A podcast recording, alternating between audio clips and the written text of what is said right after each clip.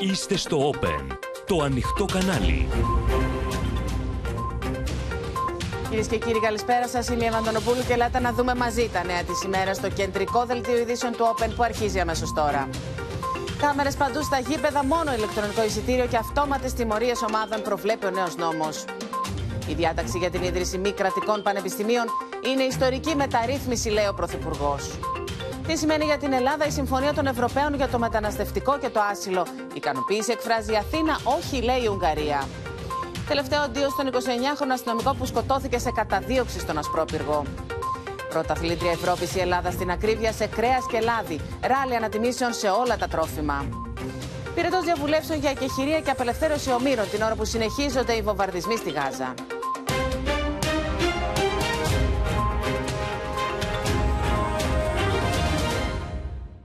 Μετά από τρία χρόνια έντονων διαβουλεύσεων, κλείδωσε η Συμφωνία των Χωρών της Ευρωπαϊκής Ένωσης για το μεταναστευτικό και τη νέα πιο αυστηρή πολιτική ασύλου. Η Συμφωνία περιλαμβάνει έναν υποχρεωτικό μηχανισμό αλληλεγγύης, ενισχυμένους ελέγχους στα εξωτερικά σύνορα και γρήγορες επιστροφές για τους μετανάστες που δεν δικαιούνται άσυλο. Η Αθήνα εκφράζει ικανοποίηση, όχι λέει η Ουγγαρία, ενώ είναι πολύ έντονη πολιτική τριγμή στην κυβέρνηση Μακρόν στη Γαλλία.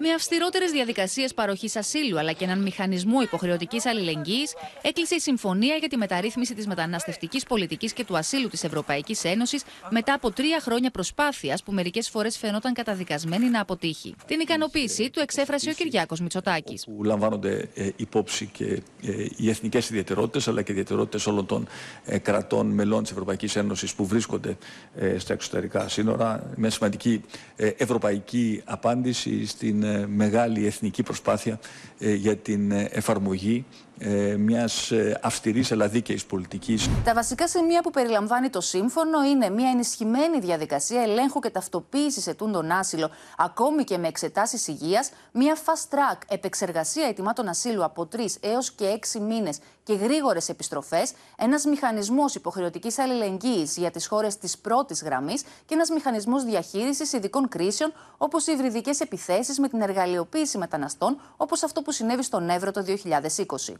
Οι Ευρωπαίοι θα αποφασίζουν ποιος έρχεται στην Ευρωπαϊκή Ένωση και ποιος μπορεί να μείνει, όχι οι διακινητές. Όσον αφορά την αλληλεγγύη, η νέα νομοθεσία προβλέπει ότι όταν ένα κράτος μέλος αντιμετωπίζει μια κατάσταση κρίσης, μπορεί να ζητήσει τη βοήθεια των εταίρων. Ο νέος κανονισμός ορίζει ελάχιστο όριο 30.000 μετεγκαταστάσεις ετούντων άσυλο ή χρηματοδοτική εισφορά ύψους 600 εκατομμυρίων ευρώ. Δηλαδή 20.000 ευρώ αναπρόσφυγα που δεν δέχεται να φιλοξενήσει κάποια χώρα. Η συμφωνία έρχεται λίγες μέρες αφού η Frontex αποκάλυψε ότι τον τελευταίο χρόνο έχουν εισέλθει οι περισσότεροι παράτυποι μετανάστες στην Ευρωπαϊκή Ένωση από τη μεγάλη προσφυγική κρίση του 2016. Ενώ και στη χώρα μας το αδιαχώρητο παρατηρείται στις δομές φιλοξενίας στα νησιά του Βορείου και Νοτιού Αιγαίου. Καθώς από τον Οκτώβριο του 2022 έως τον Οκτώβριο του 2023 σημειώθηκε μία αύξηση των αφήξεων της τάξης του 313%. Ωστόσο, από τον Οκτώβριο και μετά οι αφήξεις έχουν μειωθεί κυρίως λόγω της συνεργασίας ανάμεσα σε Ελλάδα Ελλάδα και Τουρκία στο μεταναστευτικό. Μένουμε στο θέμα, θα δούμε τα βασικά σημεία της συμφωνίας αλλά και τις αντιδράσεις στι χώρε της Ευρώπης. Έχουμε ήδη συνδεθεί με τη Μαρία Ρόνη στις Βρυξέλλες και τον Παντελή Βαλασόπουλο στο Βερολίνο. Και Μαρία, θα ξεκινήσουμε από σένα να δούμε τα βασικά σημεία και κυρίως τι σημαίνει αυτή η συμφωνία για τη χώρα μας. Ναι, με βάση τη νέα συμφωνία για το μεταναστευτικό και το άσυλο, οι χώρες πρώτης εισόδου μεταναστών και προσφύγων, όπως είναι η Ελλάδα, δεν είναι πια μόνες. Γιατί, διότι προβλέπεται αυτός ο υποχρεωτικός μηχανισμός αλληλεγγύης. Όταν μια χώρα δέχεται μεταναστευτικές πιέσεις, θα ζητά τη βοήθεια από αυτόν τον μηχανισμό. Όλες οι χώρες είναι υποχρεωμένες ε, να βοηθήσουν και μπορούν να επιλέξουν είτε να φιλοξενήσουν στο έδαφος τους ε, πρόσφυγες, ετούντες άσυλο, είτε να βοηθήσουν οικονομικά. Αν μια χώρα δεν θέλει να φιλοξενήσει το έδαφος της ε, ετούντε άσυλο, τότε θα πρέπει να πληρώσει 20.000 ευρώ αναπρόσφυγα στη χώρα η οποία δέχεται πιέσεις. Και όπως ήταν αναμενόμενο, Εύα, αυτή η συμφωνία ε, δεν ε, τη δέχεται η Ουγγαρία. Ο Πριν πάμε σε αυτό, Μαρία Ρόνι, εδώ υπάρχει ένα ερώτημα, υπάρχει ένα κενό. Τι θα γίνεται λοιπόν μετά τους έξι μήνες ε, στην περίπτωση που οι αιτούντες άσυλο δεν το δικαιούνται αυτό, να απορριφθεί αυτό το αίτημά τους. Τι θα γίνεται δηλαδή, γιατί γνωρίζουμε ότι η Ευρωπαϊκή Ένωση δεν έχει συμφωνίες με τις χώρες από που έρχονται οι παράτυποι μετανάστες ή οι πρόσφυγες. Πώς ακριβώς θα γίνεται η διαδικασία, γιατί έχουμε δει εδώ στη χώρα μας έρχονται οι μετανάστες και είναι πάρα πολύ δύσκολο να επιστρέψουν πίσω. Η Τουρκία, για παράδειγμα, δεν δέχεται κανέναν πρόσφυγα ή μετανάστη πίσω. Ναι, θα πρέπει οι πρόσφυγες οι οποίοι δεν δικαιούνται άσυλο να επιστρέφουν πίσω στις χώρες προέλευσης. Αυτό ναι, πώς θα γίνεται, ρωτάω. Και γι' αυτό η Ευρωπαϊκή Ένωση ε, προχωρεί συμφωνίες διμερείς με χώρες ε, για να γίνονται αυτές οι επιστροφές ε, πιο γρήγορα. Α, θα γίνουν ε, δηλαδή από εδώ και στο εξή συμφωνίες με αυτές τις χώρες. Θα. Θα γίνουν. Δεν, δεν έχουν γίνει στο πλαίσιο αυτής της συμφωνίας που τώρα. Με κάποιες έχουν ήδη συναυθεί τέτοιες συμφωνίες, Εύα, με κάποιες χώρες. Αλλά ναι, η Ευρωπαϊκή Ένωση θα πρέπει να κάνει συμφωνίες και με άλλες χώρες για να μπορούν να επιστρέφονται οι ε, μετανάστες οι οποίοι δεν δικαιούνται άσυλο. Και αυτός είναι και ένας από τους λόγους λοιπόν, για τους οποίους ε, φωνάζουν οι μη κυβερνητικές οργανώσεις. Πάμε να δούμε τώρα λίγο. Δεν δικαιούνται άσυλο, πρέπει να επιστρέφονται με ε, συνοπτικές ε, διαδικασίες. Mm. Με fast track ε, διαδικασίες. Μαρία, πάμε να δούμε λίγο κατανοητό. θεωρούνται ασφαλείς. Κατανοητό. Πάμε να δούμε λίγο τώρα τις αντιδράσεις στο ιστορικό της κυβέρνησης Μακρόν με τους τριγμούς εκεί στη Γαλλία και στην κυβέρνησή του να είναι πολύ έντονοι. Είχαμε και παρετήσεις υπουργού. Ναι, η Γαλλική Εθνοσυνέλευση χθες το βράδυ ενέκρινε αυτό το αμφιλεγόμενο νομοσχέδιο για την μετανάστευση. Έτσι έχει κλείσει ένα δύσκολο κεφάλαιο για τον Εμμανουέλ Μακρόν. Όμως αναμένεται να έχει σοβαρές πολιτικές επιπτώσεις, γιατί, γιατί αυτό το νομοσχέδιο πέρασε με την στήριξη της άκρας δεξιάς της Μαρίν Λεπέν. Ε, Όπως είναι γνωστό, η, το Μακρόν, η κυβέρνηση του Εμμανουέλ Μακρόν δεν έχει την πλειοψηφία στην ε, Γαλλική Εθνοσυνέλευση. Έτσι, mm-hmm. το νομοσχέδιο αυτό πέρασε και με τη στήριξη της ε, Γαλλικής Εθνία, αλλά κυρίως της Μαρίν Λεπέν. Γι' αυτό πολλοί κατηγορούν την κυβέρνηση ότι πέρασε ένα νομοσχέδιο το οποίο κλείνει προς τη δεξιά. Αρκετοί βουλευτές έχουν εκφράσει ότι Μακρόν δυσαρέσκεια. Κάποιοι έχουν, απειλούν με παρέτηση. Η mm-hmm. Υπουργός Υγείας ήδη υπέβαλε την παρέτησή της και αναμένουμε στις 9 ώρα Ελλάδας, θα αναμένεται το διάγγελμα, το τηλεοπτικό διάγγελμα του Εμμανουέλ λοιπόν, Μακρόν που αναμένουμε. στο γαλλικό λαό. Αναμένουμε να δούμε τι θα πει. Πάμε και στον Παντελή Βαλασόπουλο για να δούμε πώς υποδέχτηκε η Γερμανία αυτή την ε, συμφωνία, Παντελή. Ναι, καλησπέρα. Θετικά βέβαια αντέδρασε η Γερμανία. Ήταν κάτι που το ήθελαν, το κυνήγαγαν, το περίμεναν. Ε, να πούμε ότι η Γερμανία έχει αυτή τη στιγμή μόνο ε, πρόσφυγες, 5 εκατομμύρια πρόσφυγες φιλοξενεί. Η κυρία Μπέρμποκ, υπουργός Εξωτερικών, είπε ότι είναι ένα βήμα όμως θετικό, αλλά ένα βήμα λέει που έπρεπε, έπρεπε να έχει γίνει εδώ και πολύ καιρό, ώστε να μην πέφτει το βάρος του προσφυγικού μόνο σε μερικές χώρες. Να σου πω ότι σήμερα υπήρξε και συμφωνία μετα, μεταξύ των τριών κομμάτων του συνασπισμού μπροστά στην άνοδο τη μεγάλη της ακροδεξιάς στη Γερμανία ώστε να αυστηροποιηθεί ο νόμος για το άσυλο στη Γερμανία. Πιο εύκολα απελάσεις, μεγαλύτερα διαστήματα κράτησης, περιορισμός στα κοινωνικά επιδόματα. Μέχρι τώρα, στον 1,5 χρόνο, οι πρόσφυγες έπαιρναν όλα τα επιδόματα. Τώρα θα πρέπει να περνάνε τουλάχιστον τρία χρόνια για να έχουν δικαιώματα. Και όποιος συλληφθεί για παράνομες πράξεις ή συλληφθεί σε διαδηλώσεις εναντίον του Ισραήλ θα χάνει κάθε δικαίωμα ώστε να γίνει στο μέλλον Γερμανός πολίτης. Εύα. Ευχαριστούμε πολύ τον Παντελή Βαλασόπουλο. Γυρίζουμε σελίδα κυρίες και κύριοι. Μήνυμα άμεσης εφαρμογής των μέτρων για την αντιμετώπιση της οπαδικής βίας της σκιά της δολοφορικής επίθεσης κατά του αστυνομικού στο Ρέντι.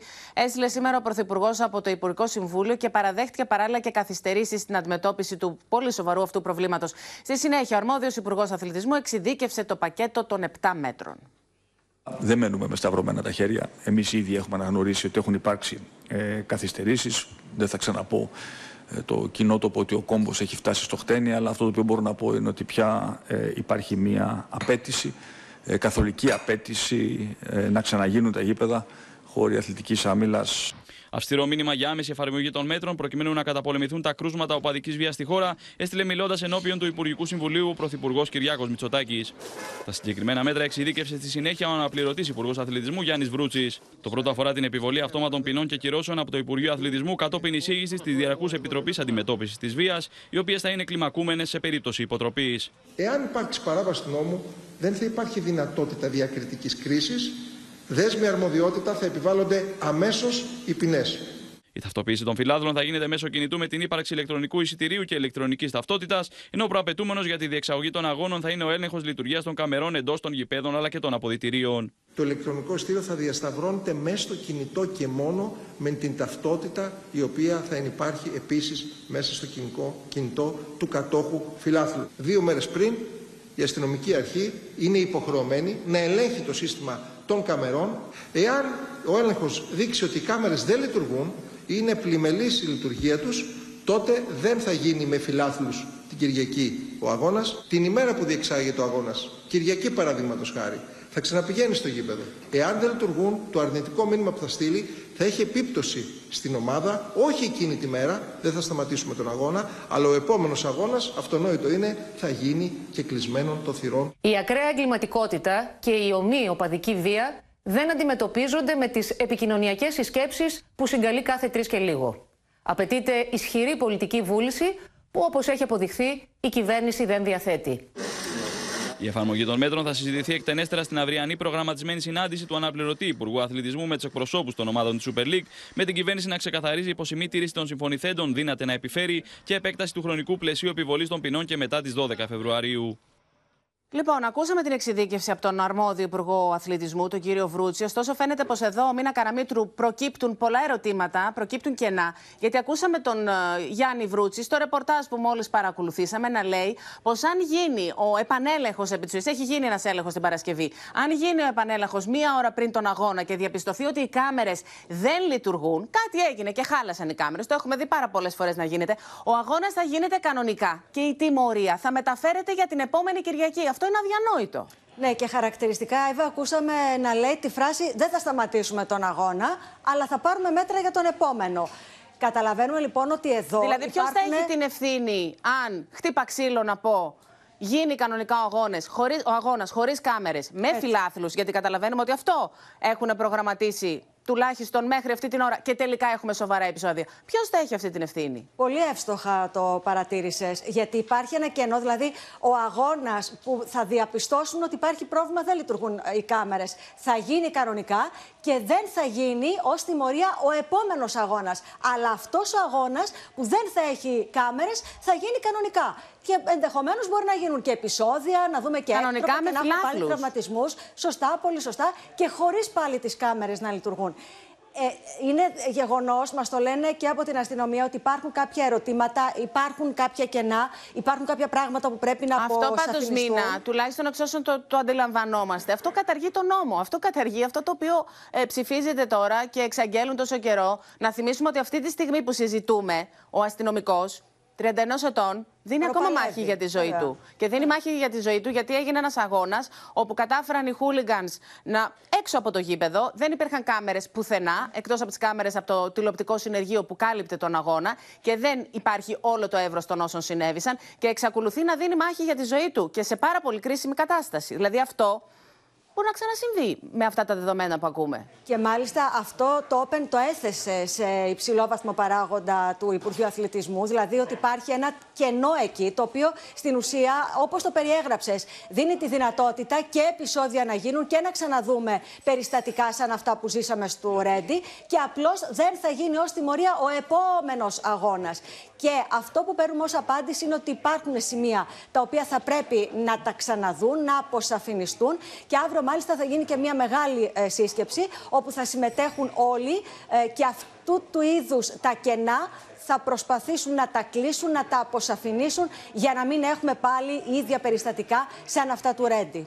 Λοιπόν, τώρα έχεις νέα δεδομένα στη διάθεσή σου, Μίνα Καραμίτρου, για τις έρευνες σχετικά με την δολοφονική επίθεση, αυτό που συζητούσαμε δηλαδή μόλις τώρα, κατά του αστυνομικού και των υπόλοιπων αστυνομικών από τους χούλιγκαν στο Ρέντι. Ναι, γιατί ε, μια δικογραφία η οποία συνεχίσει να συντάσσεται από το τμήμα αθλητικής ε, βίας. Να σας πω λοιπόν ότι μέχρι στιγμής έχουν ταυτοποιηθεί 25 άτομα τα οποία πήραν μέρος στα επεισόδια έξω από το γήπεδο του Ρέντι. Αυτά τα άτομα έχουν κληθεί στην ασφάλεια και έχουν καταθέσει και ε, ε, λένε ότι ναι, ήμασταν στα επεισόδια, το παραδέχονται δηλαδή, όμως ισχυρίζονται ότι δεν ήταν από τα άτομα τα οποία είχαν μαζί τους φωτοβολίδες, μολότοφ, κροτίδες και τα πέταξαν εναντίον των αστυνομικών. Περιγράφουν τους υπόλοιπους που το έκαναν, όμως αυτό που λένε είναι ότι φορούσαν όλοι full face, δεν μπορούσαμε να, να δούμε καθαρά τα πρόσωπά τους και άρα δεν μπορούμε να σας τους ε, περιγράψουμε. Και πάμε τώρα στο πιο ουσιαστικό κομμάτι για αυτή την έρευνα, που είναι η προστασία μαρτύρων. Και γιατί λέω ότι είναι ουσιαστικό, Γιατί πληροφορίες που έχουν οι αστυνομικοί είναι εύω ότι υπάρχουν αυτή τη στιγμή πέντε άτομα τα οποία, εάν μπουν στο πρόγραμμα προστασίας ε, μαρτύρων, μπορούν να μιλήσουν και μπορούν να δώσουν πληροφορίες. Όμως, εδώ έρχεται η δικαστική αρχή και ξεκαθαρίζει το εξής. Για να μπουν στο πρόγραμμα προστασίας μαρτύρων, θα πρέπει ξεκάθαρα να δώσουν πληροφορίες για τη δομή της εγκληματικής οργάνωσης. Θα δώσουν τις πληροφορίες, θα αξιολογηθεί η κατάθεσή τους και μετά θα δοθεί το πράσινο φως για να μπουν στο συγκεκριμένο πρόγραμμα. Μίνα Καραμίτρου, σε ευχαριστούμε πολύ. Τώρα, ιστορικό χαρακτήρισε το νομοσχέδιο για τα μη κρατικά πανεπιστήμια ο Πρωθυπουργός, που εκτίμησε πως στοχεύει στη συγκράτηση της φυγής φοιτητών στο εξωτερικό και πως θα είναι τρόπος έλξης ξένων φοιτητών για σπουδές στη χώρα μας. Αντίθετος με τα ιδιωτικά πανεπιστήμια, εμφανίζεται ο ΣΥΡΙΖΑ και η Νέα Αριστερά. Νέοι υπό προποθέσει, λέει το Πασόκ, ενώ στο νομοσχέδιο αντιδρούν Κομμουνιστικό Κόμμα, Πλεύση Ελευθερίας, Ελληνική Λύση και Νέα Αριστερά. Τα μη κρατικά πανεπιστήμια έρχονται ουσιαστικά να αποκαταστήσουν μια ιστορική εκπαιδευτική αρθογραφία. Και αυτό γιατί παραμένουμε μία από τις ελάχιστες χώρες του πλανήτη που συνεχίζουμε να υψώνουμε τέτοια τύχη στην εκπαίδευση. Πράσινο φως για τη λειτουργία μη κρατικών, μη κερδοσκοπικών πανεπιστημίων άναψε το Υπουργικό Συμβούλιο με τον Κυριάκο Πιαρακάκη να παρουσιάζει τις ρυθμίσεις για την ίδρυσή τους με το bypass των διακρατικών συμφωνιών. Αν το σχέδιο νόμου ψηφιστεί, οι πανεπιστήμια ξένων χωρών μπορούν να ιδρύσουν παραρτήματα στη χώρα με προποθέσει. Μεταξύ άλλων, για να διοδοτηθεί ένα πανεπιστήμιο, θα πρέπει να διαθέτει τουλάχιστον τρεις σχολές, να είναι αναγνωρισμένο στη χώρα από την οποία προέρχεται, όπως και οι τίτλοι σπουδών στη χώρα προέλευσης. Οι τίτλοι σπουδών θα προσδίδουν τα ίδια επαγγελματικά και ακαδημαϊκά δικαιώματα με το κράτος προέλευσης, ενώ η αξιολόγηση και η πιστοποίησή τους θα δίνεται από την Εθνική Αρχή Άνωτα της Εκπαίδευσης. Αναλογιστεί κανείς τα πολύ μεγάλα ποσά που ξοδεύουν σήμερα οι ελληνικές οικογένειες για να σπουδάσουν τα παιδιά τους εκτός συνόρων αυτά τα ποσά θα μπορούσαν να παραμείνουν στη χώρα και να συνεισφέρουν στην εθνική οικονομία. Κυβερνητικές πηγές εκτιμούν ότι η Ελλάδα μπορεί να γίνει πόλος έλξης και για φοιτητές του εξωτερικού, αλλά και να αποφευχθεί η περαιτέρω φυγή ανθρώπινου δυναμικού της χώρας, καθώς σήμερα υπολογίζεται ότι 40.000 Έλληνες φοιτητές σπουδάζουν στο εξωτερικό. Αντίθετος με την ίδρυση μη κρατικών πανεπιστημίων, δηλώνει ο ΣΥΡΙΖΑ, ναι υπό προποθέσει, λέει το ΠΑΣΟΚ. Ούτε δημόσιο, ούτε ελεύθερο θέλει το ελληνικό πανεπιστήμιο ο Πρωθυπουργός καμία έγνοια δεν έχει για τη δημόσια παιδεία, όπως δεν έχει και για τη δημόσια υγεία. Να κερδοσκοπήσουν συγκεκριμένοι επιχειρηματίες θέλει. Αν ιδρυθεί ένα μη κρατικό, μη κερδοσκοπικό πανεπιστήμιο, και υπογραμμίζω το μη κερδοσκοπικό, στα πρότυπα των ευρωπαϊκών και αμερικανικών πανεπιστημίων, με κάμπους, με έρευνα, εμείς δεν θα μπούμε εμπόδιο, αλλά το ξαναλέω, προτεραιότητα είναι ενίσχυση του δημοσίου που αφορά εκατομμύρια Έλληνες και όχι αυτού που αφορά λίγους. Το σχέδιο νόμου προβλέπει μια σειρά αλλαγών και για τα δημόσια πανεπιστήμια, τα οποία θα χρηματοδοτηθούν με περισσότερα από 60 εκατομμύρια ευρώ από το Ταμείο Ανάκαμψης. ΚΚΕ, Ελληνική Λύση, Νέα Αριστερά και Πλεύση Ελευθερίας δηλώνουν ήδη τις αντιρρήσεις τους. Οι σημερινές κυβερνητικές ανακοινώσεις για το νομοσχέδιο για τα ιδιωτικά πανεπιστήμια συνιστούν πρόκληση και νέα επίθεση στα δικαιώματα της νεολαίας, γιατί χτυπούν την αξία του πτυχίου, ενισχύουν την εμπορευματοποίηση της παιδείας, ενώ η πρόσβαση στην πανεπιστημιακή μόρφωση κρίνεται ακόμη περισσότερο από το πορτοφόλι κάθε οικογένειας. Η διασύνη της Νέας Δημοκρατίας για τα ιδιωτικά πανεπιστήμια γεννά μια απορία. Θα νοιαζόταν τόσο πολύ αν δεν ενδιαφερόταν η γνωστή εταιρεία CVC. Η Νέα Αριστερά θα δώσει μάχη μέσα και έξω από τη Βουλή για να μην περάσει το νομοσχέδιο της Νέας Δημοκρατίας. Το ελεύθερο πανεπιστήμιο που επαγγέλλεται η κυβέρνηση είναι ένα ψέμα. Φτάνει σε ομολογία εκτροπής. Το άρθρο 16 του συντάγματος απαγορεύει την ίδρυση ιδιωτικών πανεπιστημίων. Μένουμε στο θέμα, πάμε στη Σοφία Φασουλάκη. Και Σοφία, καταλαβαίνουμε πως το θέμα των μη κρατικών πανεπιστημίων θα αποτελέσει την επόμενη, με το νέο έτος, μεγάλη μάχη στη Βουλή. Ναι, είδες ήδη τις αντιδράσεις. Είναι πολλά τα κόμματα της αντιπολίτευσης που δεν συμφωνούν με αυτό το σχέδιο νόμου. Θυμάσαι τον Κυριάκο Μητσοτάκη που είπε ότι θα είναι από τα πρώτα νομοσχέδια που θα έρθει με το νέο έτος προς συζήτηση στη Βουλή. Από αυτό συμπεραίνουμε ότι πολύ γρήγορα θα μπει Εύα και στη δημόσια διαβούλευση. Να Πάντως, αυτό το οποίο παρατηρήσαμε από τα όσα είπε σήμερα ο Πρωθυπουργός στο Υπουργικό Συμβούλιο είναι πως προέταξε το θέμα πως τα μη κρατικά πανεπιστήμια θα γίνουν πόλος έλξης για ξένους φοιτητές να έρθουν στην Ελλάδα να σπουδάσουν. Ναι, ο σκοπός είναι διτός, γιατί με το ίδιο νομοσχέδιο προβλέπεται μεν και η ίδρυση των, κρατικών, των μη κρατικών με συγχωρείς, πανεπιστημίων, αλλά και η ενίσχυση των δημοσίων πανεπιστημίων, Εύα, με αρκετά χρήματα και μάλιστα για τα προπτυχιακά και τα μεταπτυχιακά στην ελληνική γλώσσα έχει ήδη προβλεφθεί ένα κονδύλι ύψους 60 εκατομμυρίων ευρώ. Άρα ο στόχος είναι διπλός, όπως σου ξαναλέω, και να μην φεύγουν οι φοιτητές για το εξωτερικό. 40.000 περίπου Έλληνες σπουδάζουν αυτή τη στιγμή στο εξωτερικό, αλλά και να έρθουν ξένοι αλλοδαποί φοιτητές στην Ελλάδα να κάνουν τόσο το προπτυχιακό τους όσο και το μεταπτυχιακό τους. Να σου πω, επιπλέον έχουμε ετοιμάσει και μια κάρτα με κάποιες από τις προποθέσει αλλά και τις απαγορεύσεις για την ίδρυση των μη κρατικών πανεπιστημίων.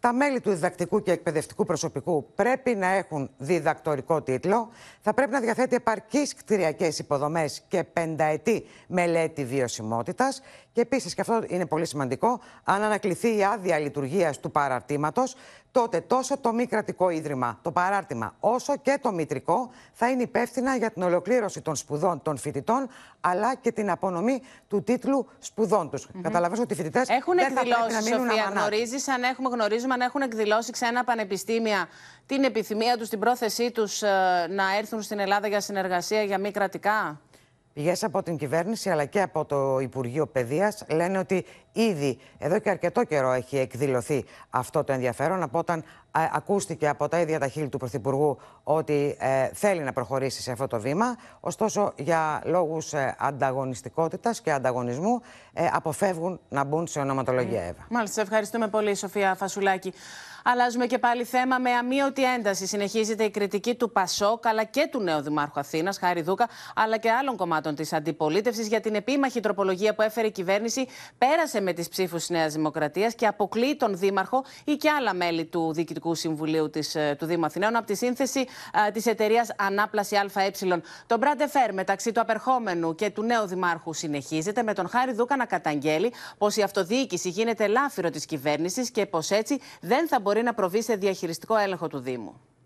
Μια δικαιολογία για να πάρουν την ανάπλαση από ε, εμένα διότι έχασε η κυβέρνηση τον εκλεκτό της από Δήμαρχο της Αθήνας. Αυτή είναι η αλήθεια. Επιμένει ο Χάρης Δούκας πως λίγες ημέρες πριν αναλάβει επίσημα τα καθήκοντά του, με την τροπολογία που έφερε η κυβέρνηση εκδικείται όσους δημότες δεν ψήφισαν τον Κώστα Μπακογιάννη. Ο απερχόμενος Δήμαρχος τον κατηγόρησε για φθηνά επικοινωνιακά παιχνίδια, καλώντας τον μάλιστα να ζητήσει συγγνώμη, με τον νέο Δήμαρχο Αθηναίων να σηκώνει το γάντι. Η τροπολογία αυτή είναι εκδικητική για, τις, ε, για τους πολίτες Αθήνας που ψήφισαν εμένα και όχι τον κύριο Μπακογιάννη. Και πρέπει να ζητήσει μια συγγνώμη ο κύριος Μπακογιάννης στους Αθηναίους και στις Αθηναίες, διότι τον τίμησαν και ήταν δήμαρχος και είναι ακόμα και πρόεδρος εταιρείας. Με τέτοιες δράσεις η αυτοδίκηση γίνεται ελάφυρο της κυβέρνησης. Η εταιρεία Ανάπλαση ΑΕ πλέον δεν αφορά την Αθήνα, αλλά το σύνολο της επικράτειας, τονίζει η Υπουργός Πολιτισμού Λίνα Μενδώνη και απαντά στις αιτιάσεις Δούκα. Άλλες είναι οι εργολαβίες και τα έργα τα οποία κάνει ο Δήμος Αθηναίων και προφανώς ο κύριος Δούκας έχει την δυνατότητα να συνεχίσει ή να μην συνεχίσει.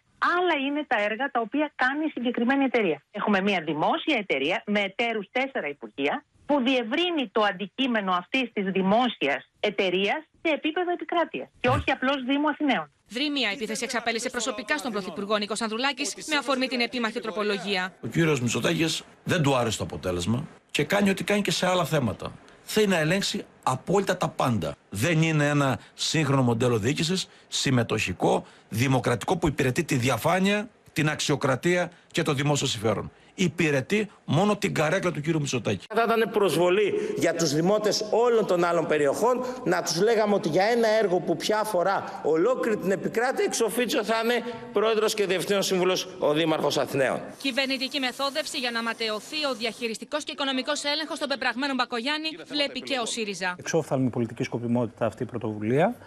Ε, αποτελεί μια ασέβεια προς τον λαό της Αθήνας που έκανε την επιλογή του και θα σας έλεγα ότι υπάρχει και αλυσίδα άλλων άκομψων ενεργειών διότι έχω εδώ μαζί μου δύο συμβάσεις οι οποίες υπεγράφησαν στην αρχή του μήνα και εχθές. Συνολικού ύψους 5 εκατομμυρίων είναι. Τη ανάπλαση. Ανάπλαση Αθήνας. Ναι, ναι, λοιπόν, αυτά τώρα δεν πρέπει να γίνονται.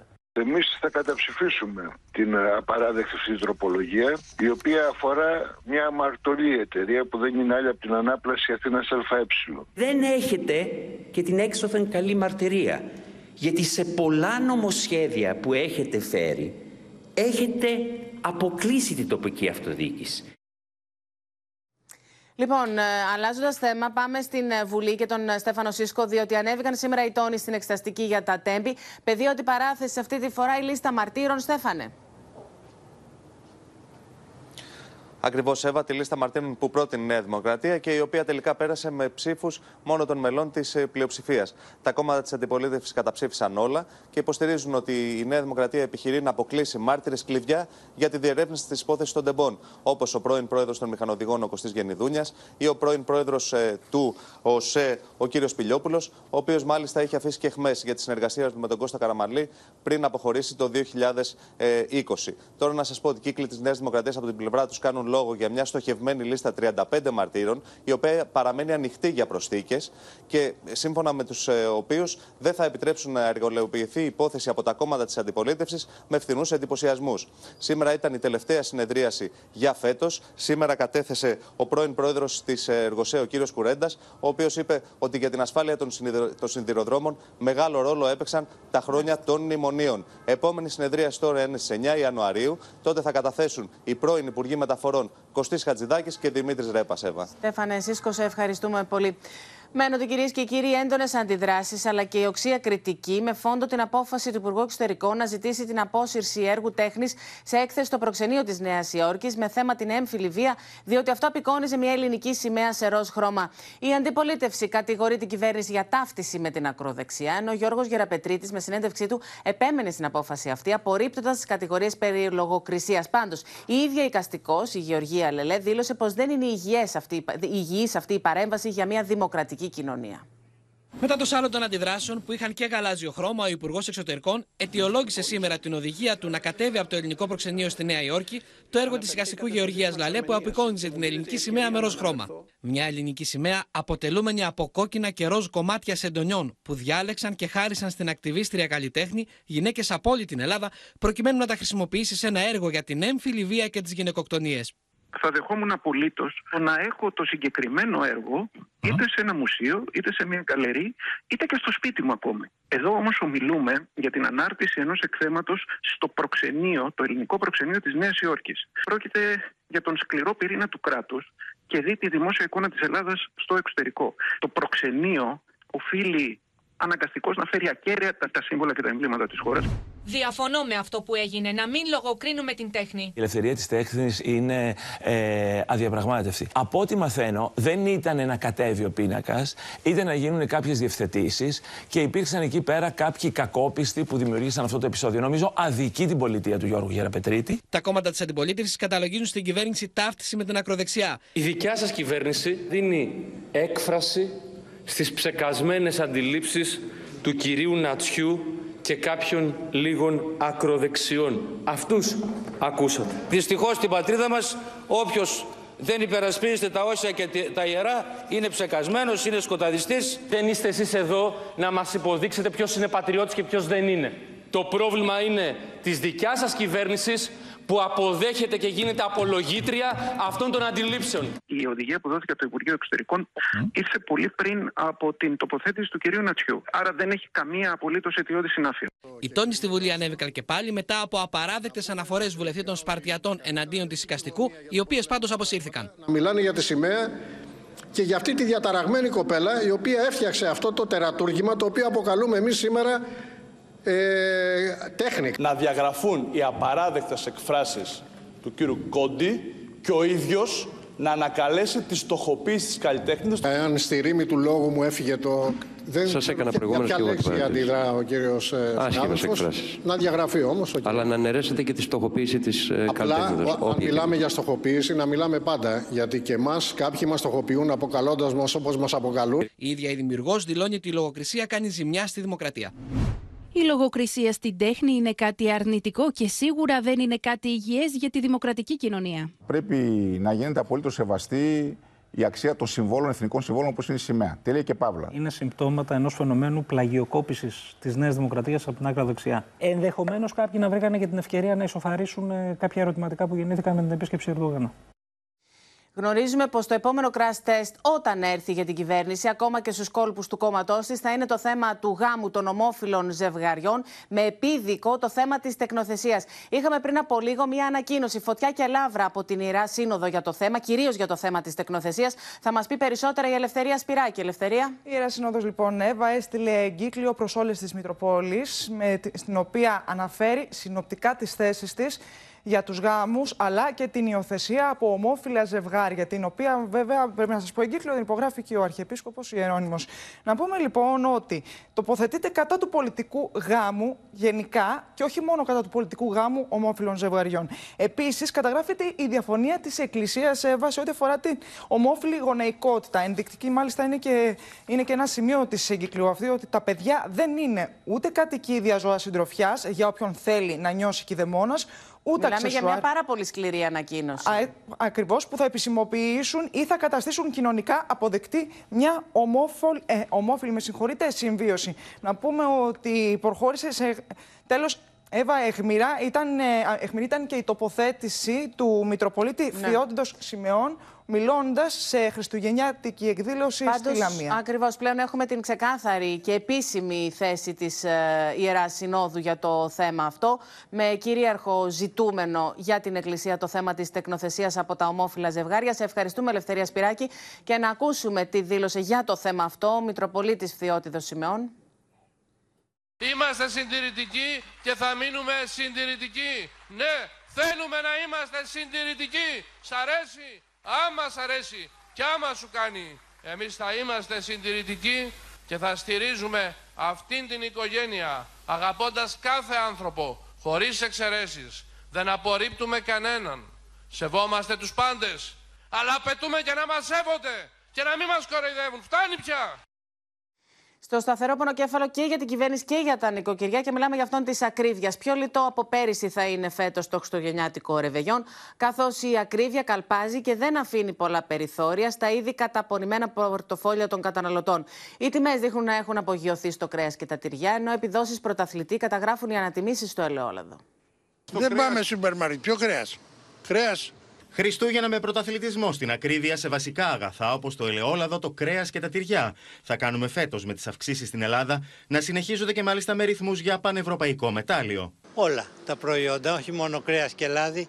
Απλώς το λάδι ειδικά έχει γίνει χρυσάφι. Στο ελαιόλαδο η Ελλάδα κερδίζει πανευρωπαϊκά χάλκινο μετάλλιο ακρίβειας. Με τις αυξήσεις το Νοέμβριο να φτάνουν στο 54,5%, την ώρα που η Ευρωπαϊκή Ένωση είχε μέση αύξηση 50,9%.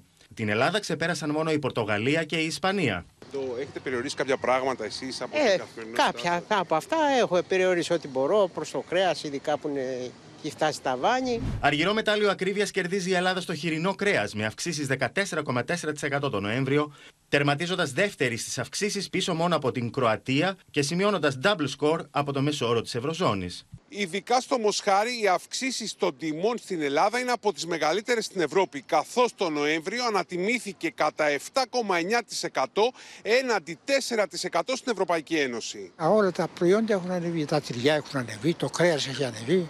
Και στα τυριά όμως η Ελλάδα έχει σημαντικές αυξήσεις με 10,1% το Νοέμβριο, ήρθε δεύτερη σε όλη την Ευρώπη πίσω από το Βέλγιο και πολύ πάνω από το μέσο όρο της Ευρωπαϊκής Ένωσης. Η χώρα κινδυνεύει να γίνει στον πληθωρισμό η χώρα με το μεγαλύτερο πρόβλημα στην Ευρώπη. Ο κ. Μητσοτάκης τι κάνει; Έχει εργαλειοποιήσει τον πληθωρισμό, τον έχει κάνει κεντρικό εργαλείο άσκησης οικονομικής πολιτικής. Ο κ. Μητσοτάκης λοιπόν ασκούντα την πολιτική του να μην ελέγχει την αγορά, βγάζει περίπου πάνω από 1,1 δις παραπάνω από το ΦΠΑ. Αυτά τα χρήματα λοιπόν δεν τα επιστρέφει, επιστρέφει ένα μικρό κομμάτι από τα ΠΑΣ με αποτέλεσμα να κρατά σε ομοιρία ένα τεράστιο κομμάτι των πιο φτωχών Ελλήνων. Πολύ ακριβά είναι και τα φρούτα με αυξήσεις 11,9% τον Νοέμβριο στην Ελλάδα που ήρθε πέμπτη σε όλη την Ευρώπη στην ακρίβεια των φρούτων. Αύριο πληρώνει την πρώτη δόση του φετινού επιδόματος θέρμανσης. Ο Γιάννης Φόσκολο είναι κοντά μας για τους δικαιούχους και το χρονοδιάγραμμα. Αύριο λοιπόν, 5η 21 Δεκεμβρίου, έχουμε την πρώτη δόση του φετινού επιδόματος θέρμανσης για την περίοδο 23-2024. Θα πληρωθούν 763.307 δικαιούχοι ΕΒΑ με ποσά τα οποία θα κυμαίνονται από 100 έως και 800 ευρώ. Σε ειδικές περιπτώσεις, πολύ ορεινές περιοχές μπορεί να φτάσουν και τα 1000 ευρώ. Άρα το μέσο ποσό θα είναι κοντά στα 230 ευρώ, δεδομένου ότι θα δοθούν συνολικά 175,6 εκατομμύρια. Όλα αυτά είναι στην αυριανή πληρωμή, την πρώτη πληρωμή για το φετινό επίδομα θέρμανσης. Οι περσινοί δικαιούχοι θα πάρουν ως προκαταβολή αύριο όλο το επίδομα που είχαν πάρει πέρσι. Πάμε να δούμε και τις επόμενες πληρωμές πότε είναι. Έχουμε άλλες δύο πληρωμές, οι οποίες θα είναι έως 29 Φεβρουαρίου η επόμενη πληρωμή και έως 30 Απριλίου η τρίτη και τελευταία πληρωμή για το φετινό επίδομα θέρμανσης. Γιάννη Φόσκολη. Να σου ναι. πω μια είδηση της τελευταίας στιγμής μόνο. Είχαμε πριν από λίγο συμφωνία στις Βρυξέλλες για το σύμφωνο σταθερότητας. Μια σημαντική είδηση για το δημοσιονομικό κορσέ που θα έρθει το 2024. Σε ευχαριστούμε πολύ, Γιάννη. Πάμε σε ένα θέμα που συγκλονίζει, κυρίες και κύριοι, και μιλάμε για την 74χρονη μάνα με σοβαρά προβλήματα υγείας και τον 58χρονο γιο της με κινητικά προβλήματα που έχασαν το σπίτι τους σε πληστηριασμό και βρέθηκαν εχθές με βίαιο τρόπο έξω από την οικία τους, οι οποίοι ζητούν διευθέτηση του δανείου και μια ευκαιρία να συνεχίσουν να αποπληρώνουν κανονικά την οφειλή τους, παραμένοντας μέσα στο ίδιο τους το σπίτι. Και δεν είναι οι μόνοι που είδαν την οφειλή του δανείου τους με ελβετικό φράγκο να γίνεται εφιάλτης. Επιτρέπεται να έρχονται και να σπάνε πόρτες με δύο άνθρωπους από μέσα ανάπηρους. Να σπάνε τις πόρτες και να μπαίνουν μέσα. Η κόρη της 74χρονη που ξεσπιτώθηκε μαζί με τον 58χρονο γιο τη, Στάνο Πετράλωνα, καταγγείλει στο Όπεν ότι η έξωση έγινε με βίαιο τρόπο με τη συμμετοχή αστυνομικών δυνάμεων. Και ανεβήκανε πάνω και σπάσανε την πόρτα. Έφυγε κλωτσά, τους βγάλανε με του ζόρι. Να φωνάζει η μάνα μου βοήθεια από το παράθυρο. Άνδρες των ΜΑΤ και της ΟΠ και είχαν από νωρίς παραταχθεί στους δρόμους περιμετρικά του σπιτιού, όπου επρόκειτο να γίνει η έξωση. Ενώ ήδη συνεργείο του νέου ιδιοκτήτη έβγαζε τα υπάρχοντα της οικογένειας στον δρόμο, μέλη του ΠΑΜΕ και συλλογικότητες έτρεξαν να βοηθήσουν. Ακολούθησαν σκήνε έντασης. Τα επεισόδια στα Άνω Πετράλωνα προκάλεσαν την αντίδραση της Πανελλήνιας Ομοσπονδίας Αστυνομικών Υπαλλήλων. Η ισχύουσα νομοθεσία που διέπει τους πληστηριασμούς είναι ξεκάθαρη και δεν μπορεί να χρησιμοποιείται κατά το δοκούν, βαζώντα μπροστά τον απλό αστυνομικό με θεατές τους χρυσοκάνθαρους των φάντς που εισπράττουν. Αυτή είναι η τέταρτη φορά που επιχειρείται η έξωση της οικογένειας, καθώς το σπίτι βγήκε σε πληστηριασμό το 2022 για μη εξυπηρετούμενο δάνειο σε ελβετικό φράγκο ύψους 86.000 ευρώ. Η οικογένεια μετά το θάνατο του πατέρα αδυνατούσε να το εξυπηρετήσει. Πληρώναμε κανονικά, αλλά ήταν σε ελβετικό φράγκο. Το δάνειο δεν έπεφτε. Πληρώναμε συνέχεια τόκους. Τέλος πάντων, αρρώστησε ο πατέρας μου, μπήκε ο Νάσιο. Κάναμε εγχείρηση καρδιάς. Και ό,τι είχαμε και δεν είχαμε, και από τότε μας πήρε κάτι φορά. Προβλήματα με την εξυπηρέτηση δανείων σε ελβετικό φράγκο αντιμετωπίζουν πολλοί δανειολήπτε, όπως λένε στο Open, δικηγόροι που χειρίζονται τέτοιες υποθέσεις. Χωρίς να ενημερώνεται για την πορεία του ελβετικού ο δανειολήπτης, τι αντιμετωπίζει ύστερα από κάποιο χρονικό διάστημα, να το πω απλά, ό,τι έχει δώσει έχει πάει χαμένο. Χειρίζομαι μια υπόθεση, έχει δώσει 300.000 ευρώ και το ποσό που οφείλει είναι το ίδιο. Από χθες η 74χρονη και ο γιος της φιλοξενούνται στο σπίτι της κόρης της.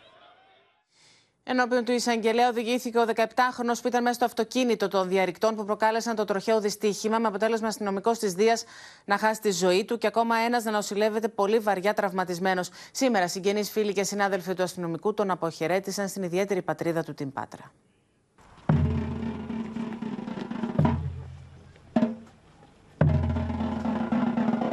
Η οικογένεια, οι συνάδελφοι και φίλοι του 29χρονου Χρήστου Κουρουνιώτη, ο οποίος έχασε τη ζωή του κατά τη διάρκεια καταδίωξης στον Ασπρόπυργο, τον αποχαιρετούν. Τελευταίο αντίο από τους συναδέλφους του με δάκρυα στα μάτια. Άγημα αποδίδει τιμές στον 29χρονο που έπεσε την ώρα του καθήκοντος. Στο κημητήριο εκτελήθηκαν συγκινητικές στιγμές με τους συναδέλφους του 29χρονου αστυνομικού να φωνάζουν ήρωας και αθάνατος και να τον αποχαιρετούν με τον δικό τους ξεχωριστό τρόπο.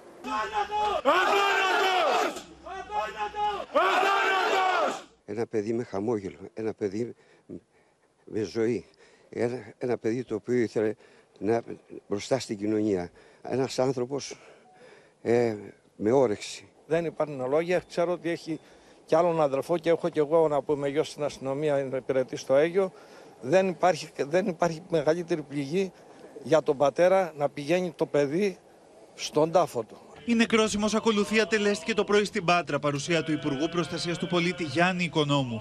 Στο τελευταίο αντίο παρόντες ήταν ο αρχηγός της Ελληνικής Αστυνομίας Αντιστράτηγος Λάζαρος Μαυρόπουλος και συνάδελφοι του αστυνομικού από την Αθήνα. Την πόρτα του εισαγγελέα πέρασε το πρωί ο 17χρονο, ο οποίος συνελήφθηκε είχε ταυτοποιηθεί ως συνοδηγός στο αυτοκίνητο των διαρρηκτών, που προκάλεσε το θανατηφόρο τροχείο κατά τη διάρκεια καταδίωξης στην Εθνική Οδαθνών Κορίνθου στο ύψος της λίμνης Κουμουνδούρου. Ζητάμε χίλια συγγνώμη από τις οικογένειε. Αλήθεια, ειλικρινά. Απλώς ο άντρας μου φοβήθηκε. Ο 17χρονο ζήτησε και πήρε προθεσμία για να απολογηθεί την Παρασκευή. Στην φυλακή οδηγήθηκε ο 33χρονο συνεπιβάτης του Τζιπ, οδηγός του οποίου πυροβόλησε εν ψυχρό τους τρεις νεαρούς κριτικούς στον Γκάζι τα ξημερώματα του περασμένου Σαββάτου. Ο κατηγορούμενος είχε παραδοθεί στις αστυνομικές αρχές, ενώ ο επικίνδυνος κακοποιός καταζητείται ακόμα. Στον 37χρονο καταζητούμενο, ο οποίος κατηγορείται ότι πυροβόλησε εν ψυχρό τους τρεις κριτικούς, επιχείρησε να ρίξει όλη την ευθύνη ο συνεπιβάτη του κατά την απολογία του. Ο 33χρονο αλβανικής καταγωγής ομολόγησε ότι μπορεί και εκείνος να διαπληκτίστηκε με τους κριτικούς, αλλά δεν περίμενε ότι ο φίλος του, που ήταν οδηγός του τζιπ, θα έβγαζε όπλο και θα πυροβολούσε για μια ασήμαντη αφορμή. Μετά τους πυροβολισμούς μπήκαμε στο αυτοκίνητο. Είχα σοκαριστεί. Άρχισα να φωνάζω. Τι έκανες, γιατί πυροβόλησες; Εκείνος είχε το όπλο στα πόδια του και μου φώναζε. Σκάσε, σταμάτα, μη μιλάς. Φοβόμουν. Ε, ο εντολέας μου είναι συνδετριμένος για το τραυματισμό και των τριών νέων ανθρώπων και βρίσκεται και ο ίδιος σε απόλυτο σοκ μέχρι και σήμερα. Δεν αποδέχεται σε καμία περίπτωση το αδίκημα της απόπειρης ανθρωποκτονίας. Λυπάται πάρα πολύ για τα θύματα. Ο κατηγορούμενος ισχυρίστηκε ότι η μόνη του εμπλοκή στην αιματηρή επίθεση είναι το χαστούκι που έδωσε στον έναν από τους τρεις κριτικούς. Επειδή τον έφτισε όταν το τζιπ, στο οποίο ήταν συνοδηγός, έπεσε σε λακκούβα με νερά και τους έβρεξε. Όπως ανέφερε, πριν καλά-καλά καταλάβει τι γίνεται, ο οδηγός του τζιπ έβγαλε όπλο και πυροβόλησε. Δεν ήξερα ότι είχε μαζί του όπλο. Δεν έκανα κάτι κακό σε κάποιον. Τα παιδιά δεν τραυματίστηκαν από εμένα. Αν ήξερα τι θα συνέβαινε εκείνη τη νύχτα, δεν θα είχα βγει από το σπίτι μου. Από το βιντεολαπτικό υλικό δε προκύπτει ξεκάθαρα ότι ο εντολέας μου δεν είχε αδίποτε συμμετοχή στην πράξη της απόπειρη ανθρωποκτονίας. Την πράξη της συμπλοκή που φέρεται πράγματι να έχει συμμετοχή ο εντολέας μου, πρέπει να αναφέρω ότι αυτό εξελίχθηκε ως αντίδραση στην πράξη που τέλεσε το άτομο που παρευρίσκοντα στο σημείο προς τον εντολέα μου. Σε βάρος του 37χρονου οδηγού του Τζιπ έχει εκδοθεί ένταλμα σύλληψης για απόπειρα ανθρωποκτονίας, την ώρα που οι τρεις κριτικοί συνεχίζουν να νοσηλεύονται στο νοσοκομείο.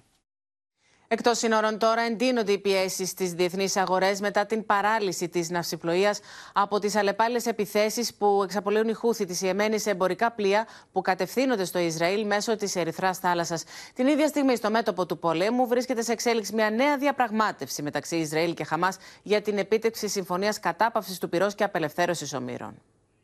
Oh my God, did you hear that? Oh my God. Israeli missiles hit close to an Al Jazeera crew striking a residential building near a hospital in southern Gaza. Το ανελαίητο σφυροκόπημα στη Γάζα δεν σταματά ούτε δευτερόλεπτο.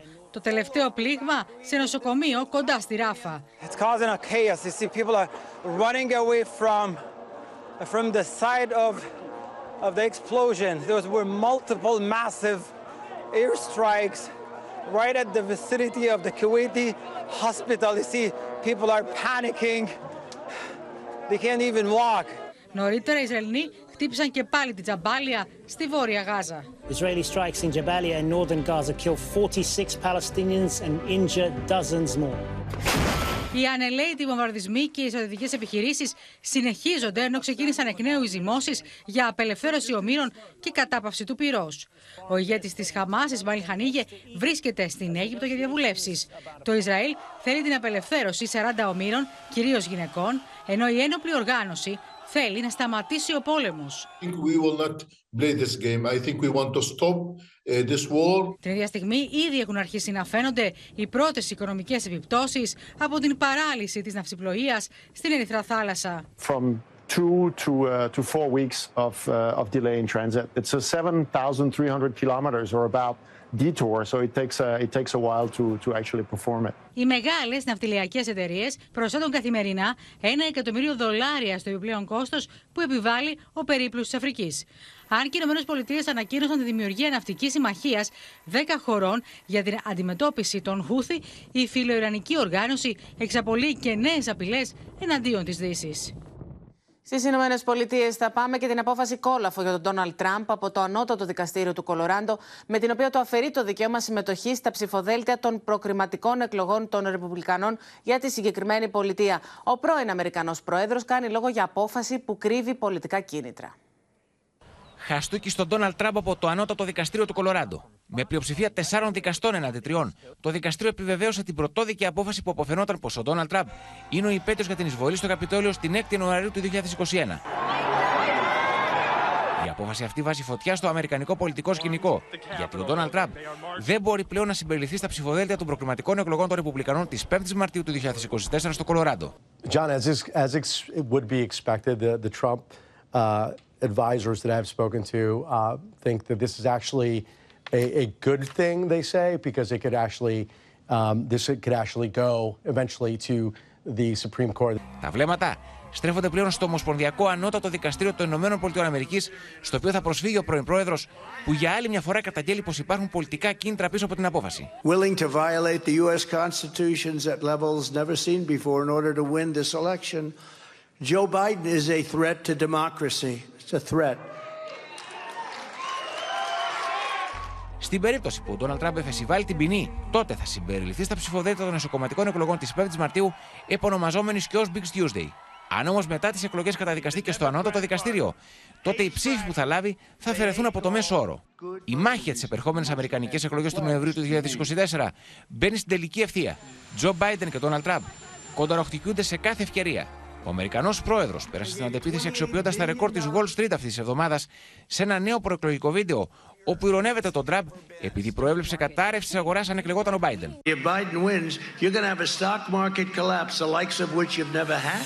Another record day on Wall Street. The stock market higher than it's ever been. Και θα πάμε στην Ισλανδία. Είναι συγκλονιστικές οι εικόνες αποκάλυψης που έρχονται από την έκρηξη του ηφαιστείου. Οι ειδικοί στρέφουν τώρα την προσοχή τους στους κινδύνους για τους κατοίκους από τα τοξικά αέρια στην ατμόσφαιρα.